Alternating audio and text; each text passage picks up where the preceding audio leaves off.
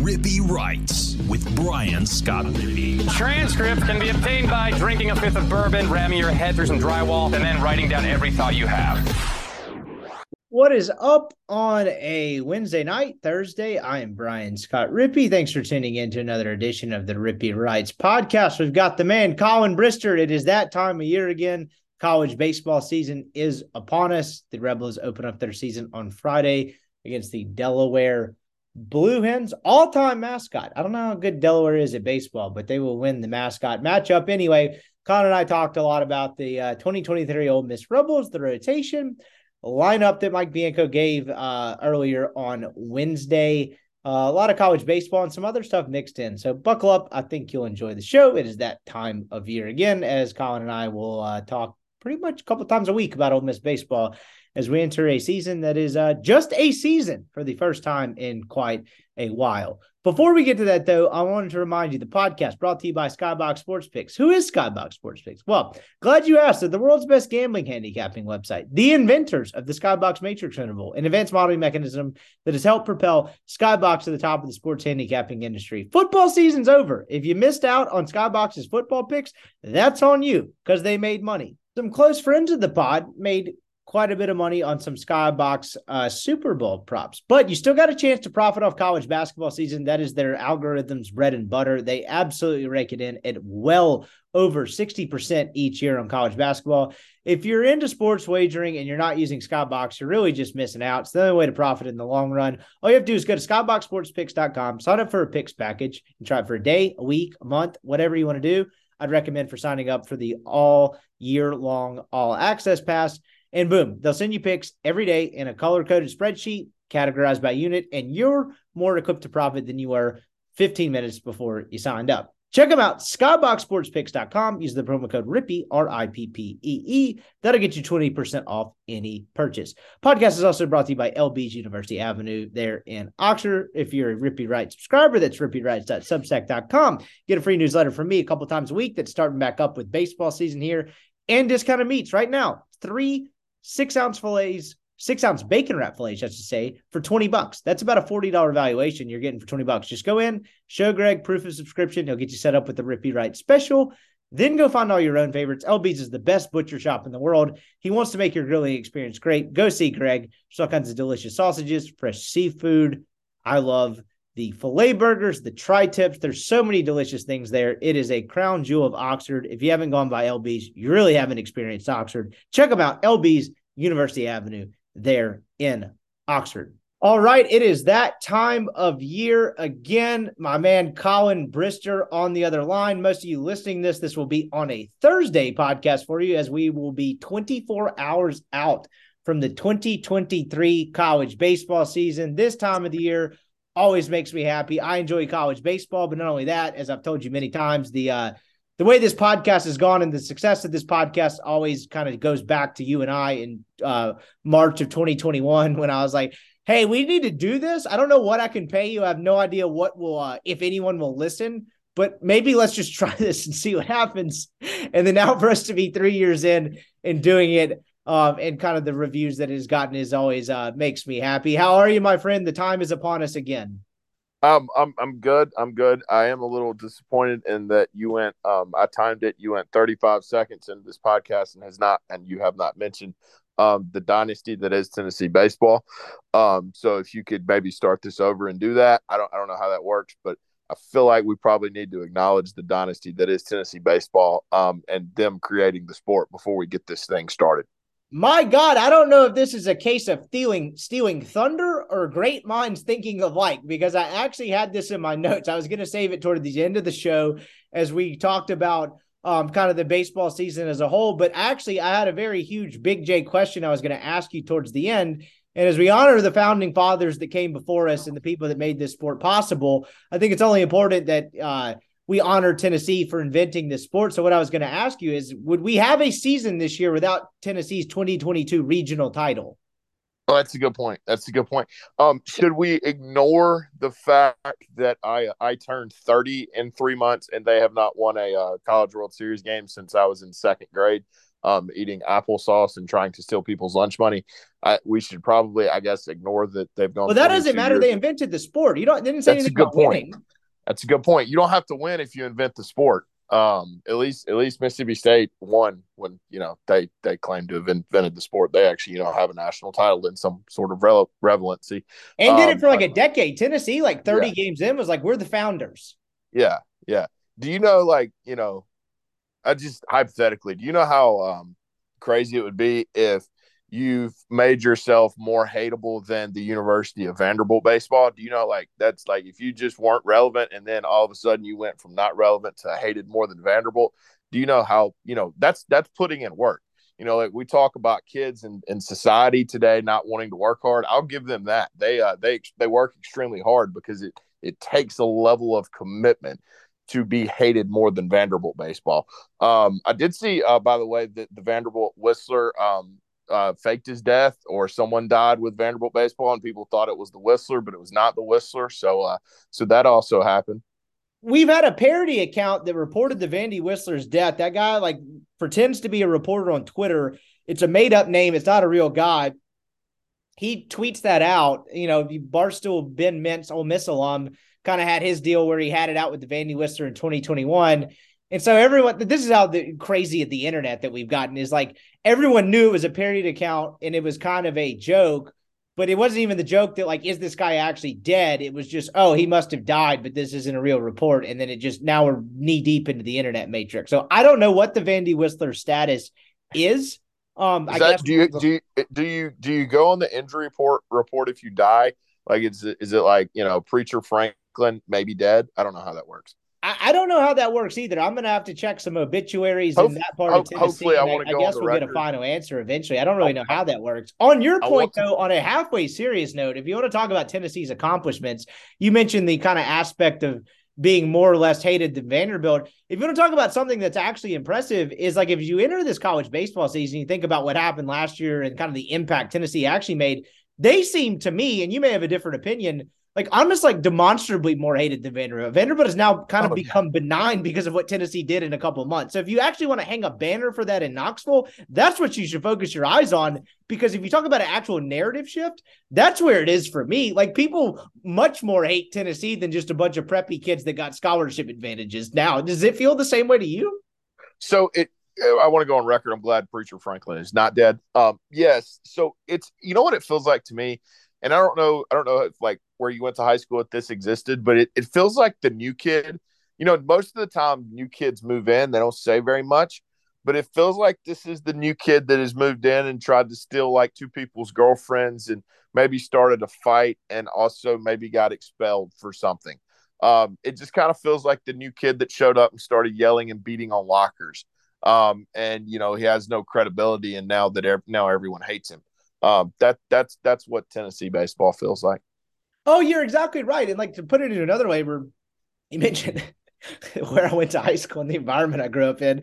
It's uh it's the new new new money rich guy. I've made this example a couple of times, but it's uh actually had a couple of these uh, parents of guys that I was friends with in high school, one in particular where again, I don't even mean this as an insult, but it's definitely new money, first generation money, and they want to tell you how much everything costs and how nice their house is and everything they've sure, done. Sure. They invented life and all of that. That's exactly what Tennessee feels like. Like that. That's the guy who's done well for himself. Congrats to them, right? He did put the talent on the field last year, but damn it, he's going to tell you exactly how he made his money and why he's revolutionizing everything in the absence of accomplishment other than like a kind of nice house.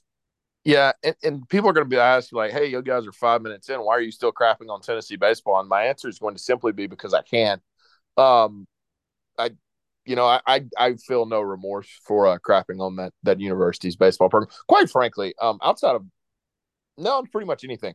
Uh, Tennessee's. I'm I'm not a massive fan of the balls in pretty much any sport. I, I thoroughly enjoyed um, them going to Williams Brice Stadium, getting their face beat in.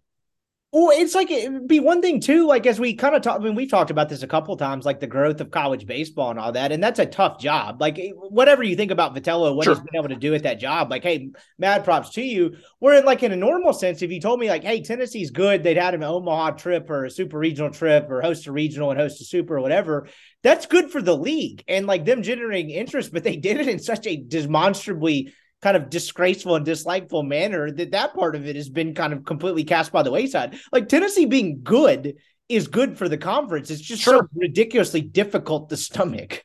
And I feel like we're not the uh, you know, the bat flip, you know, haters of the world. And it, it's it's it's we're not both on make that. baseball fun, but there's a line. Yeah. yeah. Do you think the SEC office tells or somebody in there maybe told them to calm it down this year? You think that happened? I've actually actually thought about that. That's interesting. I mean, we're about to see, I yeah. guess. You know what I mean? That's another piece of it. Remember last year we got to the point where they were so good they came into Oxford and absolutely stomped Ole Miss for three games. And you remember we got to like late March. It was like, hey, when are they actually going to lose a game? And so it was like kind of somewhat I won't say justifiable, but like, oh man, uh, tolerated or warranted to some degree because they won at such a ridiculous level. They're going to be really good again this year, but like, yeah, you have to win at such an insane level to stomach that. And again, it's not anti fun. Can you imagine if Kermit Davis threw a practice ball off a ball rack in the general direction of a official during a game? People would have an absolute riot. They already get mad about him going on the court. Like it was so far over the line. Or if Ole Miss was like captain celebration, say Ole Miss like 26 and 4 in basketball this year, talk about real fantasy land but they were very chirpy and kind of demonstrative and basically five Marshall Hendersons on the court at the time. The flip side of that too is say Ole Miss got beat by Kentucky and had a bad night. That would be like Kermit Davis going at the press conference and bitching about how obnoxious Tennessee was. It's like, dude, really? Because remember they did that with Auburn last year. They got mad about a bat flip when they got beat. It's like, really, you you're going to complain about this? Didn't he fling a bat at Auburn's dugout? Am yes, I, he did. That was one of seven weird things that happened last year. He bumped an umpire. He threw a. Uh, that was actually the most ridiculous thing in my opinion because look, I know he threw it and it bounced. No, no, no, no. It actually got no. to the dugout, but, but you don't know where you're throwing that. What if that hits a kid? No, no, no. The most ridiculous thing was uh, their center fielder turning around, yelling "You're effing horrible" at an umpire, and then being shocked when he got ejected. Oh, I see. You, I keep saying most shocking thing. I forgot that happened because you had the the guy rounding first and flipping people off. I forgot about same same kid, by the way. Yes, I forgot about the whole like uh, what do you say? You're effing terrible, and then you know clutching pearls about him getting ejected. It's like, dude, what do you think this is? Like that wouldn't fly in Major League Baseball. You know, they can talk well, umpires up, but if you looked at him at, at Joe West and was like, "You're effing terrible," guess what, man? You're getting tossed. Like, so, what what world does that not reward an ejection? You know what I mean? Like, if if an Ole Miss player turned around and yelled at an umpire, "You're effing terrible," I don't think Mike would go out there after the umpire. I think he'd go out there after his kid. I'd be worried about the kid's safety. yeah, it wouldn't like his future with the program. Yeah, like, I, don't, I don't think that would go well for the kid. Uh, okay, I'm I've gotten my Tennessee hatred out. I feel like that should just be a weekly segment. Yes, we just inverted the show. I had that saved for the end, but we just knocked it out off the top. I feel better after doing it. We do have the Ole Miss Rebels, the defending national champions, taking the field on Friday against the Delaware Blue Hens. And as we record this on a Wednesday night, it was good timing because Mike Bianco announced his rotation and then announced what he thinks the lineup will be. And I guess we'll start with the rotation. I don't think there's a ton of surprises there. It is Hunter Elliott on Friday, Grayson Saunier on Saturday, and Xavier Rivas the uh, Indianapolis University transfer on Sunday. Um, none of that I don't think was really a surprise to anyone that's kind of kept up through the fall and the inner squads and all of that. Um, if I'm not mistaken, though, and I don't have my note in front of me anymore, but that if I'm if I'm remember correctly, that is two lefties in a uh, rotation, yeah. which has not happened a ton in the Mike Bianco era. No, usually they don't have two lefties, so um, that's right. a fun thing that that they currently have is is two lefties on the roster. Um, and they even have one in the bullpen in Jackson Kimbrell. And there may actually be another kid down there that's left-handed. So, um, influx of lefties for the Ole Miss Rebels. Um, no, I think it's a good rotation. Obviously, you know, some people do the thing with Hunter Elliott. It's like, I just leave him on Saturday. He was so good there. I know. I think he's going to be fine. He's he's one of the most competitive people um, I've ever seen. Um, I think he'll be a perfect fit for Friday night. And your other options for Friday night, I mean, I think they, uh, you know, mentioned that their four starting candidates were these three and Jack Dougherty. Well, if you're not going to start Hunter on Friday, well, who who exactly are you going to start? Um, and it doesn't appear that they're wanting to put Dougherty into the rotation, I assume, because they they expect him to close games. So then you're either asking Saunier or Rivas to be on your on Friday nights, guys that have never pitched in Division One baseball, which I don't think is probably a great idea. So I think it obviously, you know, again, Hunter Elliott is the best pitcher on your team. Put him on Friday night. Um, no, I like this rotation a lot. I think he gives Grayson Saunier some time to to get um, you know, molded into his role. And then I think Rivas, look, man, you don't. Eh, this what gets overlooked. You don't need. And I'll be honest, I haven't watched Xavier Rivas pitch. I'd be lying if I said I have an in-depth scouting report on him. Me too. Um, so I have maybe, no idea about him, but I'm fascinated to see this weekend. Right, but I, maybe he's great. But here's what you need on Sunday: I need five runs. I, I need five innings, three runs. Can it's you Sam go Smith. It's what Derek Diamond couldn't do. Just give yes. him a chance. Don't end the game in the fourth inning. Yes, five innings, three runs, and and we will go figure out the rest. Um, and and if that kid can do that, and supposedly he throws a ton of strikes, he can locate three pitches within the zone. Um, he will be perfect for that role. Um, no, I think it's a really good rotation. Um, and and I think it's a rotation. Look, it's easy to say this today on February the fifteenth. I think it's a rotation that has the possibility to stick throughout the entire year. I'm kind of with you there with how he talked about his uh, has been and with the kind of fall that he's had and what they've seen from him. And that that led me kind of to my next point is we've seen this a couple of times, right? Um, highly rated kid comes in and then the SEC kind of humbles him a little bit. And Gunnar Hoglund I talked to Chase about this, I think last week on a podcast, and they're not the same guy, and it's not the same situation. I don't mean to make it like pretending to be that, but that is one fascinating element is you don't know until you know. You don't know. I mean, you might not know right with uh Saunier until you get to SEC play. With Gunnar Hoglund, there were signs early in his freshman year, even in the non-conference schedule, and I can't remember that year specifically, like how good their non-conference slate was, but it was like uh, is this going to hold up? Like, kid's pretty fastball reliant, doesn't really throw it out of the zone a ton is this actually going to happen? And then, of course, it didn't work and they had to kind of revamp. It seems like uh, on the surface, in terms of just kind of what he is as a pitcher, is probably a little better equipped and maybe a little bit more well rounded and not just kind of prospecty than um than Gunnar Hoglund was at the time, right? I think his slider and his uh curveball maybe are a little bit more um I would say in play in terms of them actually being asset pitches for him, and then kind of a changeup too that's not bad too. So you got a kid that's four pitches that I think they feel like is maybe a little further ahead than Hoglund was as a true freshman. No, I think that's definitely fair. I think he's more advanced. Um, you know, Gunnar had the insane walk streak or lack of walk streak, but um, Gunnar was able to to dominate people in high school with just throwing 93 bomb. Um, I don't I don't feel like Saunier um, probably had that. I feel like he he probably had to uh, face a little bit better competition where he's from. Um, so you know he, he's probably more college ready. Um, you know Gunnar and you know the two years after that, that's what you know was so sad about the COVID year. You never really got a full year of Gunnar at, at, at full strength. But you um, could tell before that season got canceled, it was coming. You know what I mean? Oh, 2021 Gunnar Hoglund was not as much of a surprise yeah. the limited sample size that we got in 2020 before the you know the world ended. He, he threw a game um in that 2020 season before COVID hit um at East Carolina where he yep. just shut them down on the road and it's like, oh okay, this this kid is here. It was to the point where it was like, I think he may be the Friday guy at some point. Um yeah. So no, I, I think Saunier is going to be the uh I think he's gonna I think he's going to be really good. And here's the thing about this rotation that just kind of hit me: they're all back again next year. Yep. So, which is uh, important in a year where, in theory, you could lose like literally every positional guy. Yeah, because um, you know, I think Mike kind of gave away the lineup today, and you know, just off the top of my head, I would think Calvin Harris is probably a draft guy. Calarco, Chatagnier, Gonzalez certainly. Groff certainly, McCant certainly, Alderman certainly. Yeah, you're you're you're probably going to lose a ton offensively. Now, Mike Clement's graded his job and they'll replace it. But uh, um, from that standpoint, yes, it's extremely important that those three guys have some staying power and have a chance to be your same rotation again next year, barring injury and uh, or lack of success, which I, I don't really anticipate from these three.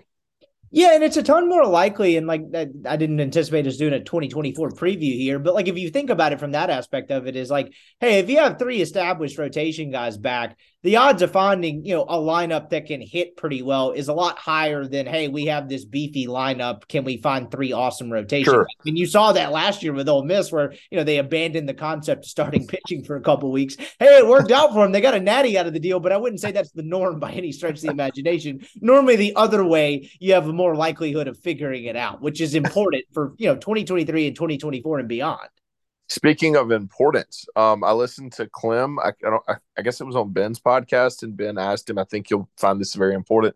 Um, over or under three and a half sacrifice bunts for the Rebels this year, and he stated that he would be giving the signs for a sacrifice bunt under uh, zero point five times. So the uh, Oh. the rebels now now he he did uh, give the caveat that Mike can can call one if he needs to, but he did say that he would be personally giving zero of those. Um, and the rebels are shifting, so I'm not really sure what to do with my hands here.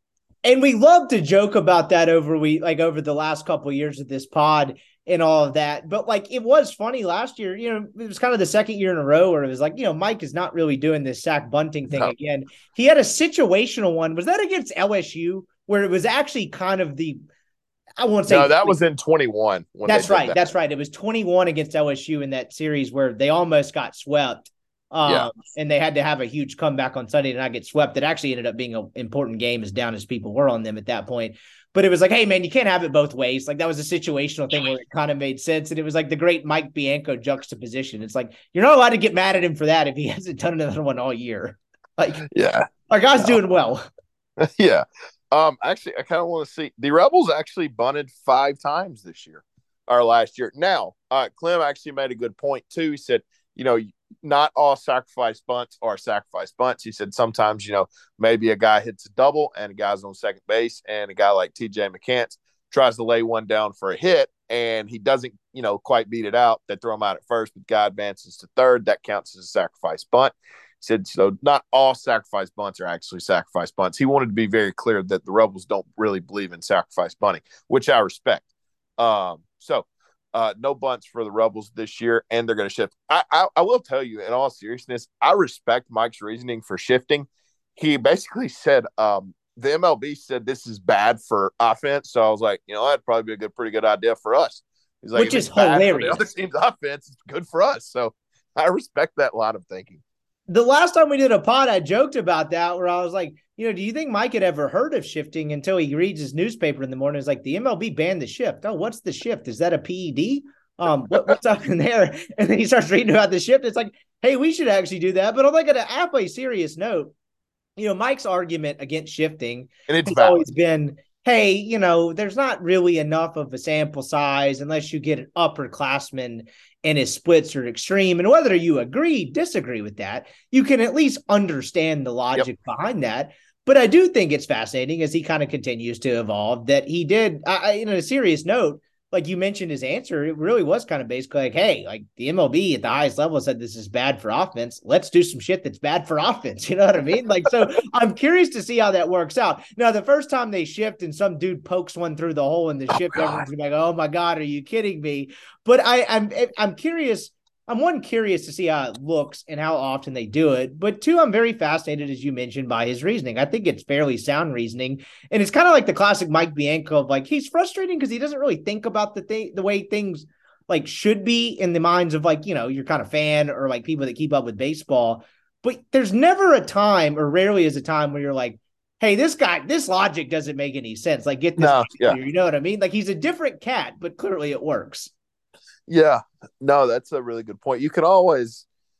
There's only been one or two situations with with Bianco. I, I didn't get what he was doing. In all, in all seriousness, I I can think of one or two. I'm like, well, bro, what the hell? Did both of them Um, happen in 2021? Because those are two of our most famous podcasts. The Mallet Yeah, the pro- I could actually somewhat understand the logic of what happened A and. The Broadway thing in Starkville, I'll never get.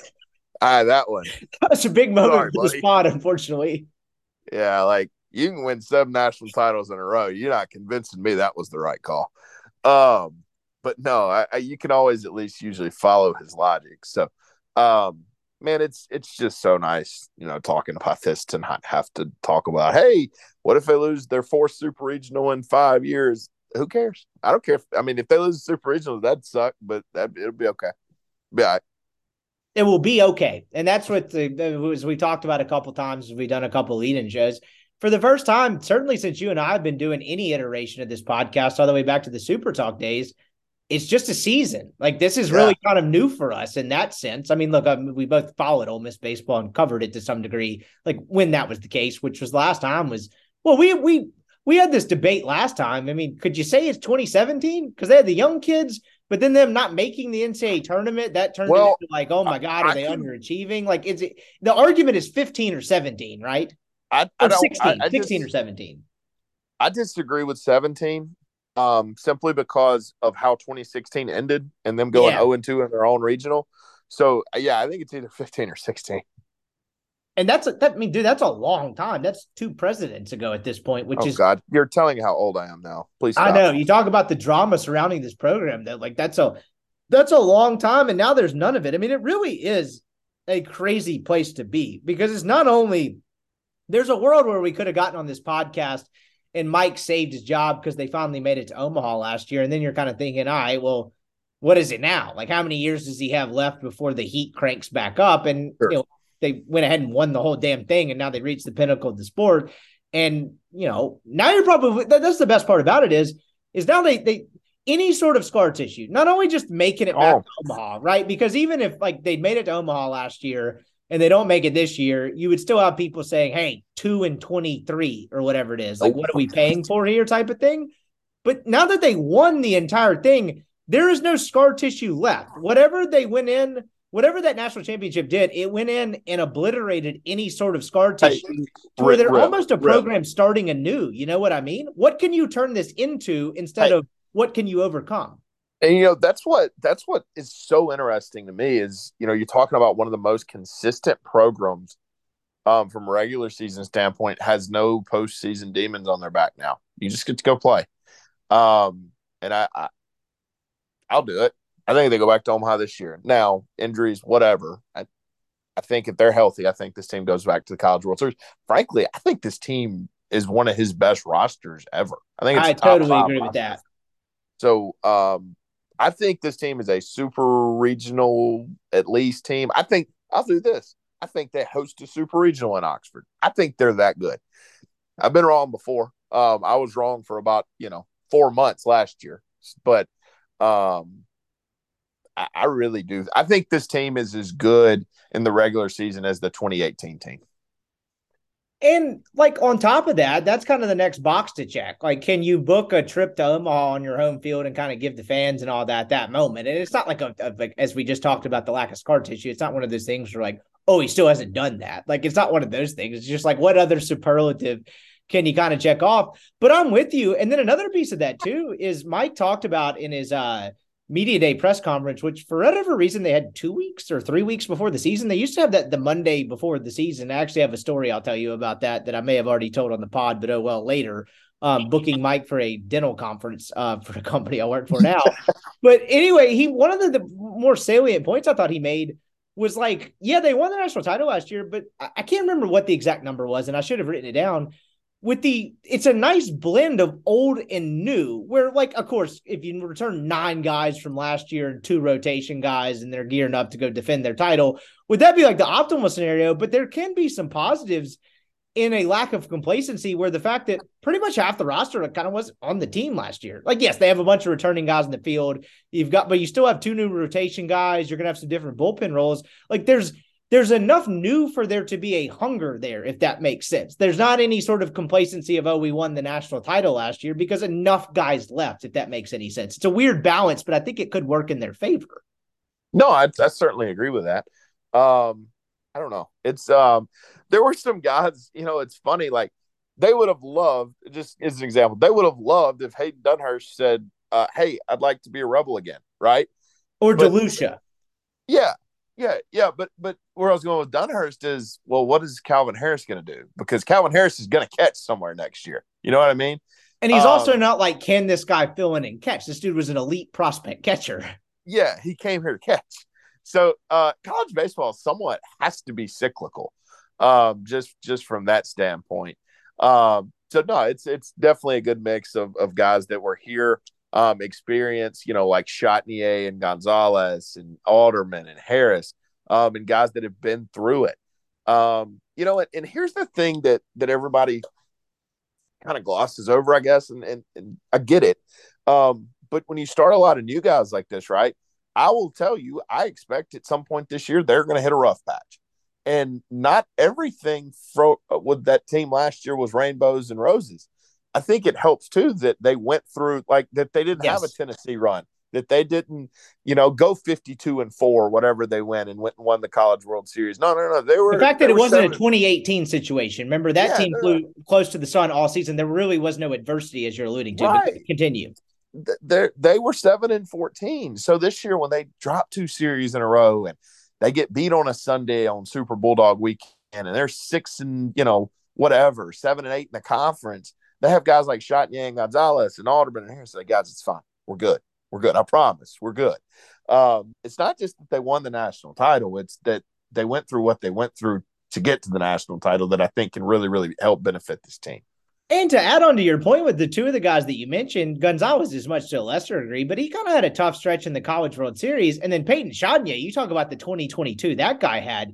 I mean, someone could pull out like a knife and just cut one of his toes off and be like, yeah, I'll probably be fine. This is nothing. You know what I mean? Like it's a yeah. collective adversity thing. But you talk about the dudes on the field, most of them have gone through some sort of personal adversity to some way. Like Kemp Alderman, not really being able to hit a, you know, uh, a tennis ball with a blow paddle or whatever thing you want to use in 2021 aside from a fastball like there's there's a lot of personal adversity with this team too that they've overcome to where as to your point is if they hit a rough patch and when they hit a rough patch there's for the resounding core that returns there's nothing they have not seen or like is going to be foreign to them is how do we handle this they those those suckers have seen it all exactly um and they're older, man. I mean, we're talking about guys that are they're you know, shot guys in his fourth year in the program. I know 2020 got cut short, but it's his fourth year in Oxford. Talking about a guy in the Alderman and, and Harris and Gonzo that in their third years. Um, experience, man. I think it. I think it matters in baseball. They don't win the national title last year. Frankly, they don't make the NCAA postseason if they're not an older team with guys like Graham and Elko and Bench. That I don't even know if they believed it or not, but they just told themselves, "We're fine we're good. We're good. A- again, um, I don't even know if they believed it, but um, you know, they just kept plugging away, kept telling guys, "Hey, we're we're gonna be okay. We're gonna be okay." Um, and somehow they were. Um, you know, I, I just kind of think that that that continues and, and blends over when this team finds itself. Because look, the schedule last year was not very difficult from an Eastern Division perspective. This year's hard. You're playing Florida, playing Vanderbilt, playing Georgia it's good teams. Um, so you know, it's uh, it's it. There's going to be some rough patches in there, and that they went through what they went through last year will certainly benefit them. Real quick before we get to the lineup, I know I texted you about this last week, but for a different reason. So I had Sikes Orvis on the podcast last week to kind of reminisce and talk about stuff. But you talk about the catcher aspect of it. I talked about like I asked him about his recruiting and kind of where else he considered and all that. And then he goes, You know, I came in as a catcher. And I was like, Actually, I didn't know that, but why am I surprised? Like, my God, who did, did not come into this program as a catcher? If I was still covering the program, I'd walk up to the manager tomorrow and be like, Hey, man, did they recruit you in as a catcher? What's up? No, like, who, no, no, who in God's name did not come in as a catcher? I would like to know, program? I would like to know how many people on that baseball team, position players wise, hell, maybe even pitchers too, did not play one of three positions in high school. What, catcher? short, center, and catcher? Yes, short center and catcher. Frankly, actually, I don't even need I don't even need center because the shortstops go play center. Um, and ask if I'm kidding. The the kid in right field that played center field all last year came as a shortstop. Um, so yes, I would like to know how many people didn't play shortstop or catcher in in high school. I'm gonna say minimal. I mean, obviously pitchers excluded, but like like positional yeah. players, like I mean, the last five years is I don't know, like I can't even. I, I mean, look, if I really dove into it and think thought back to some recruiting stuff, I might could find a few. But like off the top of my head, I'd be like, can I find 10 guys that were not? Well, go through the lineup. Harris certainly caught. Leger certainly uh, played shortstop. Gonzalez, obviously. Chatagnier played shortstop. Um, I don't know about Calarco. I'd probably guess no. Um, Groff certainly played. Groff may have been an outfielder. I don't know. Alderman was certainly a catcher, and McCants was certainly a shortstop. So it's unbelievable, and it's certainly and like you have some of that to some degree at every program because you know sure, sure. players on the field, you know, shortstop, catch, yeah. But it's certainly a concerted strategy by Ole Miss, and we talked about it in the past of like, not is it a detriment, but they don't have like real outfielders. You know what I mean? Like that last like elite outfield was kind of like Woodman and Bousfield and all that on that 2014 team. And we like, can that be a detriment? I guess I'm, I'm not one to question Mike Bianco at this point, but it, it's definitely a concerted strategy, would be my point. Yeah, no, and I get it. Like it's, you know, I mean, we'll, we'll say, and they're right. Well, no, go ask how many wide receivers in college football played quarterback. I get it. Yeah, that, that's how it works. You put your most athletic players at the at the highest leverage positions, which are shortstop, center field, and catcher. I, I got it. Um, but it is kind of funny that they just take shortstops like Will Golsan and like, hey, uh, what position can you not play? Um, uh, what's funny about Will Golsan is he came in as a shortstop and played every position besides shortstop and catcher when he got here. Yes, um, I remember writing a story on him that last year because remember that was just a dude that showed up and hit and played wherever, and like he was a good high school player, but he was not that highly touted of a recruit. And I was like, dude, you never left the field. And he was like, yeah, pretty much. I just go wherever. Like I can hit. Uh, they throw a first baseman on me, whatever. I'm down for it. And I was like, all right, sounds good, man. we go hit 320. Thanks. Um, no, it's it's it's kind of funny the recruiting strategy. Um, it's it certainly worked. So um, definitely no need to question. I did find it interesting. Maybe interesting is not the right word. That McCants is out of center field. Um, you know, I guess Groff or yeah, Groff is is that good in center field because I thought TJ, um, for all the struggles with the bat last year, you know, obviously he struggled in 2021 defensively. I thought he was pretty good defensively last year. Uh, I thought he was really good actually. So um, that kind of tells you what they think of Groff in center field. I'm with you, and I think you you kind of saw signs and kind of heard rumblings of that throughout the fall and stuff. And I, I, think you're dead on with that. Where it, it actually probably speaks to what Ethan Groff is as opposed to TJ McCants. Like TJ McCants, not a natural center fielder. I would say in 2021 it wasn't great, but maybe out of necessity a lot of the time. Where last year I actually thought he was a much better center fielder, as you imagine. I think people I would say, and you would know this better as someone who coaches baseball and actually played baseball, which is uh, not me past like a sixth grade level. But like I thought last year, even though he played a better center field, it may not have showed up aesthetically on TV because it didn't seem like he took a lot of chances for like diving catches or cutting balls off and stuff like that. He sure. played a good center field and never let something go absolutely wreck him in the gap or get absolutely fooled and turn something into three or four bases versus two. Whereas he played a good center field last year. I just it I, I, don't know if he was coached or trained or it's just the way he runs or whatever. It just didn't seem like he took a ton of chances. Which, if you're not a natural center fielder, that might be the way to go. Does that make any sense at all? That just no, no, no, yeah. I saw from him at center last sure, year. Yeah, he, he, he played it cautiously. No, I I can agree with that. Um, but but it just I, I think I'm more speaking to what uh what I think Ethan Groff is going to provide. He's certainly going to hit. I think yes, exactly. He he had over 400, I believe, before he got hurt for Tulane last year, and I think he might be a uh, dynamic center fielder. Um, you speaking about you not playing baseball kind of reminded me of your high school days. You'll you'll laugh. Your name came up at one of our basketball games, not for me. Oh Jesus, day. how'd that go? Um, Robbie Falk, who we all yeah, he, was covering. Uh, he was covering um a, a, a, basketball game of ours, and he mentioned um, your story from high school basketball about um, all the, the parents clapping for you because the anniversary, I guess, could come up, and I don't know if you'd shared it on Facebook or something. Late um, January, bro. I don't know how I don't have my jersey retired, but that's a sore subject for another day. yeah, he mentioned that. He was like asking about how you were doing. I was like, he's doing, he's doing good. He's like, yeah, I, I read that every year. That comes up and laugh. So, I, um, uh, what a time to be alive. Where did, where did that happen at? It happened at JA. We were actually playing Pillow Academy. Okay. Um, I don't actually know if I've shared this story on the podcast, but a real quick Go ahead. is like I so I, I, published that story junior of college. I was working for that armchair blog that we both kind of interact with. Our guy Andrew Stevens, um, who's a great, great friend of mine, but I was kind of just writing wherever I could at the time, and I'd done some like serious stuff working for the DM, and then I, before like a fraternity function, I was like, you know what? They encouraged me to do this. I'm going to drink like two beers in 45 minutes and see where this goes. And then we put it out and it goes viral, whatever. But the funniest part about that piece was playing Pillow Academy. It's a small world, particularly kind of the Ole Miss, Mississippi community. I'm at like a fraternity rush party next year with a guy that eventually became one of my friends. He went to Pillow Academy. He didn't know me at the time. And we're sitting at this rush party, and I'm standing there, I guess, in the corner doing something. And he's talking to one of my buddies and was like, wow, he's here. And the guy, uh, my buddy's like, yeah. he's like, his parents let him drink. I was like, what are you talking about? He's I'm just surprised. like, dude, he's normal. He just wasn't very good. He was a bench rider. Like, we're we're we're all good up here. Like he's just but he literally looked at one of our friends. He's like, wow, that kid's parents let him come up here and drink at a rush party. I was like, what is going on here? Like, what is happening? So the uh, the legend lives on, I guess, for the lack of a better phrase. That's never you're never going to get live that one down.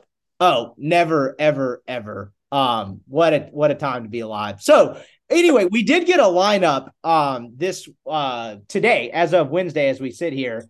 Um, I think you saw I'm sure you saw this. I don't think there's much of a shock in any piece of this, but I'll just read through it and give you your thoughts. Alderman and left, Groff center, McCants right, Calarco at first, shot at second, Gonzalez at short, Ledge at third, Harris at catcher. Is there one piece of that that shocks you? Because uh, my answer is actually probably no. No, um, I don't remember a more set lineup um, than this besides the 2018 team that you got in trouble for reporting the obvious lineup on. um, so no, I mean this one was this one was pretty um, standard. Um, I don't really know how anything else could have been different. I guess the only thing is I didn't know which corner outfield spot McCants was going to play. I figured right, but I didn't know that for a fact. I actually have some inside intel on, on not that specifically, but if you want to talk about a potential surprise, um, we have a listener who Uber drives around town, and uh, I won't say the name actually because I don't remember off the top of my head. But my guy out there, thank you for listening. I do remember you. Say we talked about this on our, I guess, the preview we did back in uh, January, and he was like, "Hey, heard you and Colin talking on the pod, blah blah blah." just want to let you know, I Ubered Reagan Burford and his parents, and he's pretty confident in his chances to start at third base. And I don't say that to like make fun of him or whatever, but like that is an option. I know Reagan Burford was cast aside last year, and he was kind of an error machine, but that is a talented kid that they kind of got yeah. out of JUCO after a kind of a brief cup of coffee at Ole Miss that I think could potentially contribute in a major way on this team that we're not talking about. Like it's one of those things where like his stock is not high, but he's not a bad player. Like he became like kind of a punching bag last year. So yeah. that would be my one. Like, hey, where does this go? How does uh how does Reagan Burford contribute to this team? Because as we've seen throughout a college baseball season, you need depth. Guys are going to get yeah. hurt. Guys are going to slump. You need depth. What does he do? That's what, something I'm fascinated by. Yeah, no, I, I think Reagan Burford at some point this weekend starts a game. Yeah, um, I'm with you. That's a great way to put it because Mike moves guys around the first weekend. I think yeah. he start somewhere, probably third yeah, I don't necessarily think they're going to have many problems with the with the blue hens. Is that right? That would be right. Delaware blue hens. Sure, sure, sure.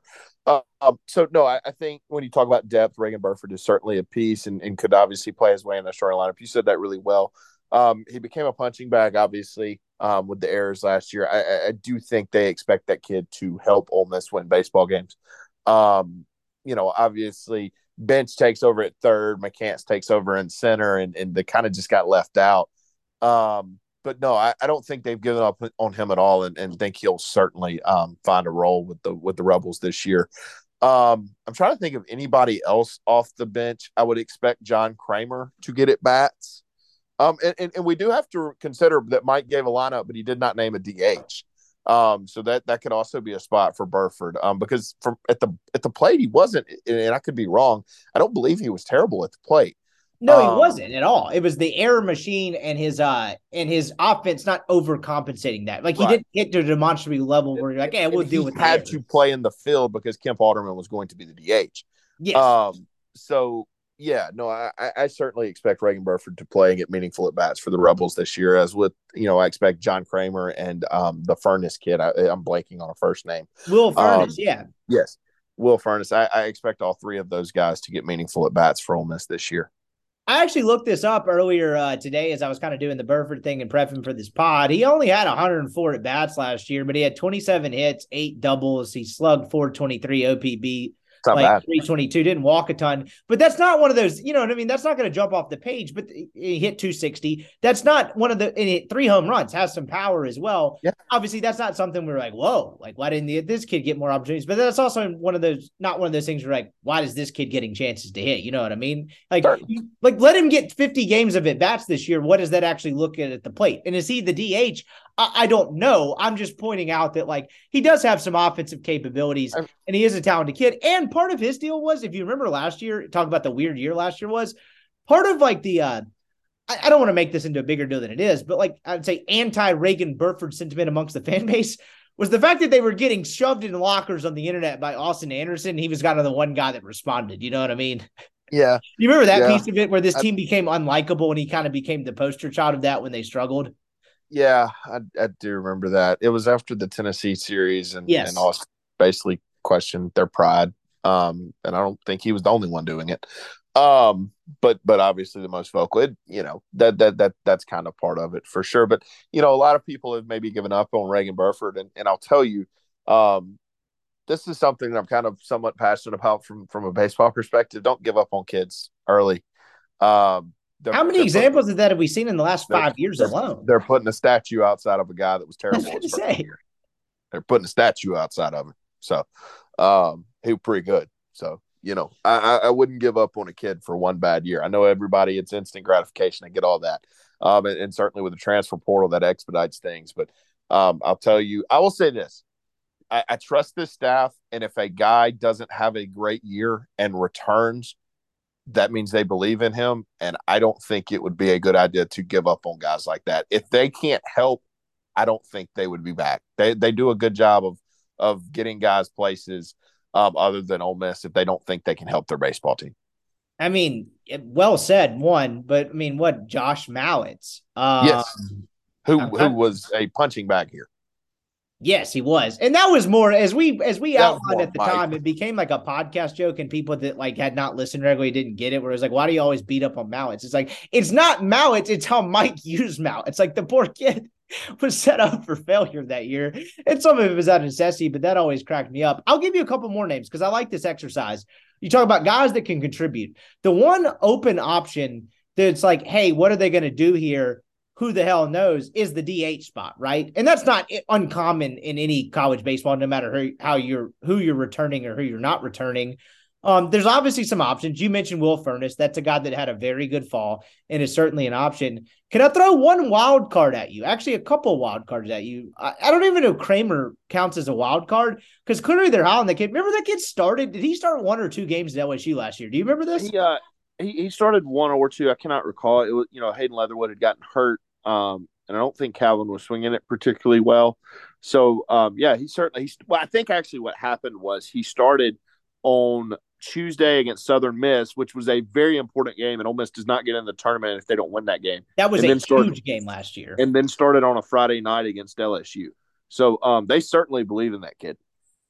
We will get back to Colin Brister in a second, but we're going to take a quick break to remind you the podcast is brought to you by Athletic Greens. Athletic Greens is a daily nutritional supplement you take every morning that provides your body with the nutrients that you need. I'm not the best eater, not always the best about exercising, despite my best efforts.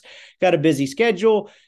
Athletic Greens offers a all-in-one drink option that you can take every single morning that gives your body the nutrients it needs to function at maximum case capabilities. Again, I am a notoriously bad eater. Um, I'm trying to rectify that, but can't always do it on the go all the time. Athletic Greens provides the body the nutrients I need every single morning. Take it pretty easy, tastes very good, and boom, you can get on with the day, gets the brain moving, gets everything adjusted. Check them out, athleticgreens.com.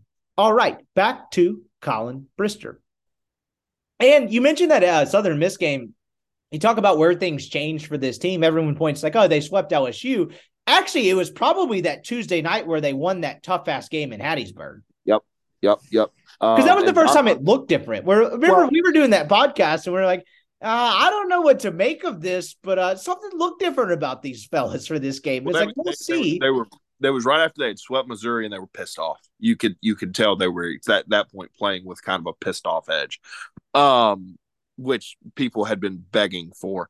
I will tell you, um, I and I don't know if you've heard this. I think that Ole Miss knew when they got Southern Miss they were going to dominate them because of what happened on that Tuesday night. And I think they knew going to Hattiesburg that they were going to win in two games. And it was not going to be particularly close because of what they were able to do to uh, Southern Miss on that Tuesday night in Hattiesburg.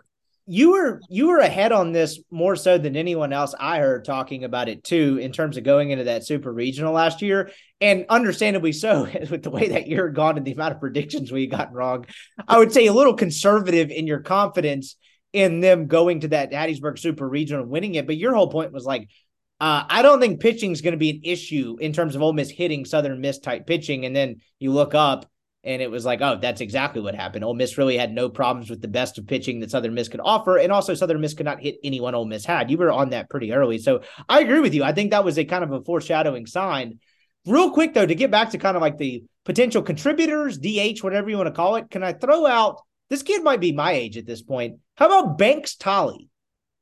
Wow, Banks Tolley. He uh he actually played some um earlier in the year in the SEC play against Auburn and um when TJ McCants got hurt. So yeah, no. He has five uh, hits and 15 at bats. He didn't play like a ton. He did some pinch runner stuff. Remember, there's a couple of times like, oh, this kid has a little bit of pop. Like, Yeah. um, I don't think he struck Again. out in his career yet. Or excuse me, sorry, He's- couple strikeouts, couple walks. Like I don't know, older guy they've kept around. Some certainly Hey, throwing it out there. You you you said the word. They've kept him around. Um, they do that for a reason. They they think he can help the Ole Miss Rebels win win baseball games.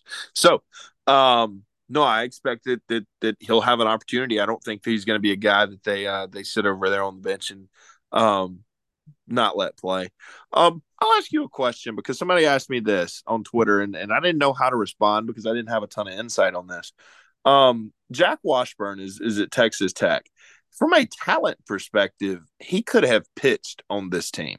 Why? Why do you think he left, or if Ole Miss encouraged him to leave? Why do you think they did it? Because I, I, was thinking about that when somebody asked me about the rotation. I certainly think he could have been a viable candidate from a talent perspective in this, but but uh, obviously wound up transferring to Texas Tech. That is fascinating, and I gotta just full fully admit, I actually had no idea he was at Texas Tech. I uh I didn't know what he was doing. Um, that is fascinating. I, I don't know the answer to that off the top of my head. My initial guess, again, and this is just purely out of, I mean, call it ignorance, but just not like knowing what the situation is. Do you think it's the fact that he probably wanted to have a crack at being a weekend starter and that was probably never a possibility here? That's different. That that's different than he can't pitch on this team, right? I mean, he actually played a decently valuable role for them at certain points in the postseason last year. Yeah. Do you think it was the fact is last year it's like, hey, I kind of want to be a weekend rotation guy. This is a pretty good program. Let me go do this here. That would just be my initial guess. Maybe so, but I think I would argue that he could have been a weekend. Sunday? Yeah, I, I, mean, he was a candidate at times last year to pitch on the weekend. Um, so oh, he definitely was, particularly early in the year. He he got Yeah. his shot and it didn't go well. Yeah. Um, and you know, if, if you remember, um, I believe it was the Saturday game against South Carolina. I believe John Gaddis got hurt, and he was the long relief guy that they brought in. Um, so I just thought that was interesting because obviously he had electric stuff, had a really good curveball or, or maybe a slider, um, but but had some trouble harnessing it at times. I, I just thought about that the other day. I hadn't I hadn't actually ever heard a reason for him transferring. I'm I'm ignorant on that. Um, but it certainly may be that that he had a better shot at Texas Tech to be a be a weekend guy. Um, certainly a, a good program there in Texas Tech. But um, no, Ole Miss will be fine with arms. Um, you know, it's kind of funny. We always say, "Hey, Michael, figure out the arms." Well, I feel like at this point in time, when you look at Ole Miss's offense, the other Mike on this coaching staff is going to figure out the offense. So it's just like, well, I guess Ole Miss is going to be good this year because that's kind of how it works. Yeah, no, I, I certainly agree. I mean, talk about a guy that I hate doing the not get enough credit thing, but I mean, when's the last time? When's the last team that just couldn't hit? Seventeen when those kids were freshmen. When's the last team that just could not hit? Seventeen, and and That's uh, that's were- six years ago if you're counting at home. Yeah, and they were good the year before that. Um, they've had two years where they weren't really good offensively. It was 2015 and 2017, and um, since then they've been really, really good. He's one of the best hitting coaches in the country. I'll fight over that. No, I'm with you there. No qualms about that one. Uh, you the Washburn thing you just said intrigued the hell out of me. So, as a, uh, a loyal D1 baseball prescriber and a former intern, um, I went and looked up kind of the Texas Tech season preview. He's in the mix to be their Sunday guy. Okay, well there we go. But- Um, And to So your point, could that not have happened here? um, kind of what I was thinking. So maybe there's more to. I don't know. I genuinely don't know. I I had forgotten about that kid. That was um, a I- quiet departure. To your point. yeah. So I don't feel like it was anything malicious. Um, again, don't know. Um, I'll Um, never so- forget about Jack Washburn because we had one of the all-time message board threads uh, about him being a Packers fan. There's a certain segment of people out there who will understand this joke, but uh, I recall vaguely about this, but I don't think I ever read the thread. I can't explain it on the podcast because one, it's so weird. Two, it could take an inappropriate turn. And three, it just wouldn't make sense to a lot of people out there. So uh, I'm going to turn this into a plug. Subscribe to rebelgrove.com and go look that up. He was uh he was very sad they uh they got put out of the playoffs in 2021 or something. I recall Big that. Packers fan. Big Packers fan. I'll just leave it, leave it at that. Um, Mm. As we kind of uh kind of get, get toward the end here, um, just kind of looking around college baseball and kind of Ole Miss as a whole. You talked about earlier, you think that they have a good chance to return to Omaha. I'm kind of with you on that front. Um, I had uh Mark Etheridge on from D1 baseball a couple weeks ago. They started that SEC, I think they call it SEC Extra. I forget Right. what it's called, but you know, kind of a subscription within the subscription devoted to the SEC. Um, and simply put, uh, as we talked about it for about an hour, uh, I know we say this every year. The SEC is a real bitch. Yeah. I'm not really sure there's a better embodiment of it as we say it every year than this year. I mean, look at the West. We haven't talked about this on air yet. Who's the worst team in the West? Okay, so uh, uh, we did this exercise on our podcast in January that uh, apparently I sounded like I was underwater. You need. I've gotten on to you multiple times about swimming while you do the podcast. You sound great today, so thank you for jumping out of the pool. Um, but we we kind of went through it. Um, LSU is the most talented team in the West. Um, Arkansas finished fourth in the country. Ole Miss won the national title. Auburn went to Omaha. Mississippi State won the uh, 2021 national championship, and Texas A&M finished third in the country. So, um, and that's just the West. So, you know, um, And- Tennessee's going to be keep it going though. Alabama returns two veteran weekend guys in McNairy and the other kid that are like really good. Yeah, and I think Bohan does a good job. Or uh, Bo, is it Bohannon? Yeah, he does a very good job. But they return like you talk about like, hey, Alabama's gonna be better this year, blah blah blah. When you return two upperclassmen that had success in the SEC last year as starters, uh, buddy, you got a shot. Ooh, uh, yeah, no, definitely, definitely, um, definitely gonna have a shot. I think they'll be back in a regional. I, th- I think the whole SEC West is going to be in a regional. Um, yeah, no, it's it's going to be a nightmare of a league, you know, and and that's what made it so hard on Ole Miss last year was there was no let up. There was no let up until Missouri showed up, and and then Missouri showed up and let them breathe a little bit. I was like, oh, actually, maybe we don't suck. Um, you know, there there was no let up last year, and, and frankly, there's not much a let up this year.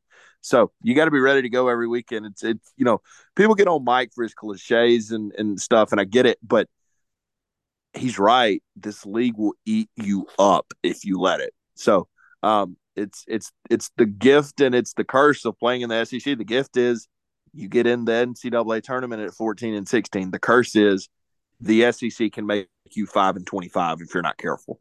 It's really unbelievable. I mean, you talk about the candidates for potentially being the worst team in the SEC. I mean, excuse me, the SEC West, not the SEC, because uh, shout out to Missouri. They got that title locked up probably in February. So great for them. But like Auburn is probably the most likely candidate. Would you say Auburn, A&M, or State are the three likely candidates to be the worst team in the West? I just, I don't know if I can put Alabama in that category when you return the Uh, kid and Grayson Hitt. I think A&M's going to be pretty good. Um, I'll never doubt Slosh. He's he's really good. I think, and that's what's crazy is it, you said that and you're right, but like I think State's going to be pretty good too. Um, I do too, but it, you talk about like less known commodities. It's Auburn and State, I guess, if you're really bullying it down, is it not? Like in terms of Yeah. just what like what had that what, teams with the most question marks? It's those two and yeah, I Alabama, think I, guess. it's certainly Mississippi State with from a question marks perspective. Um, uh, off topic, real quick. Um, if Chris Lemonis doesn't put the switch pitcher on the mound on opening weekend, I want him arrested. I, I want to see this. I want to see how this works. So need him to do that. Um, I want to see that no, kid too. That's a disgrace to the sport if he doesn't put him out there. Yeah, no, like, bro, we're trying to grow the game. I don't know if you heard, but uh, I need I need the switch pitcher to throw. Thanks. Um, so certainly, certainly, uh, Mississippi State has question marks. I think those question marks will be answered in a favorable fashion for the Bulldogs.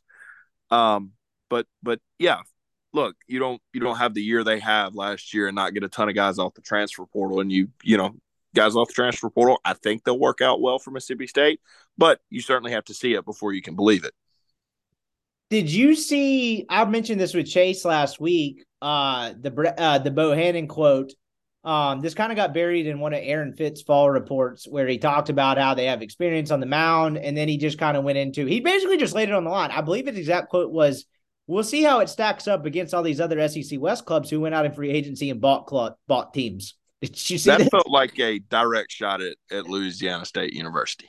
I would say so myself. Uh, yes, I would. I would agree with that line of thinking, and I love that he just laid like college baseball. Yeah, away with that because in any other sport, you're probably making Sports Center. It just cracked me the hell up, But he was like, "Yeah, Well, he basically said uh, he he took a real shot at Mississippi State last year. I can't remember what he said, or maybe it was this fall, but he took a like really really bad shot at Mississippi State. So my man in Tuscaloosa does not care um, what you think of him or what the media thinks of him.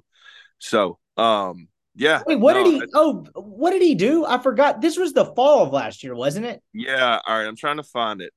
Let's see. Here we go. Go I got ahead. it. I got it. You look at Mississippi State winning the national championship last year. I mean, basically, if you have a heartbeat, you can get in-state tuition there. That's right. That's what it was. It was one of those deals. The uh, Not wrong. Not wrong. okay, fair enough. But if you're going to pick the that battle, why not pick the dorks at Vanderbilt? You're going to pick the state, the one of the schools that doesn't actually technically have a scholarship advantage. They just kind of use the in-state thing to their favor. I, I think Yeah. you picked the wrong target. Yeah, no, I'm I'm with you there, and I want to be very clear. Good on Mississippi State for Yes. doing that. Uh, that's not a shot. They they use that because frankly they're at a freaking disadvantage. Um, and they use like it for Ole Miss. baseball. And God bless them. I I think Ole Miss does the same thing. Um, so you know what? I I don't. I- State gets more leeway because Ole Miss extends that to the Memphis area, and State has some deal where they can get it around Birmingham and like a generous number of miles south. And when you talk about Okay. baseball Good rich on 'em. prospects, like it's a bigger advantage, don't you think, for State? But good on Sure. them. I'm not faulting them for it. Yeah. Um, no, I, I, I no, good old, good old Mississippi State. I would, eh, you know, I think like freaking Louisville does something where they give like in-state tuition to like anybody in Dallas, Texas, or anybody in in these areas where really good baseball players come from. So they don't even try to hide it. I kind of respect that. Um, so no, I think he certainly uh picked the wrong target of his demise last year.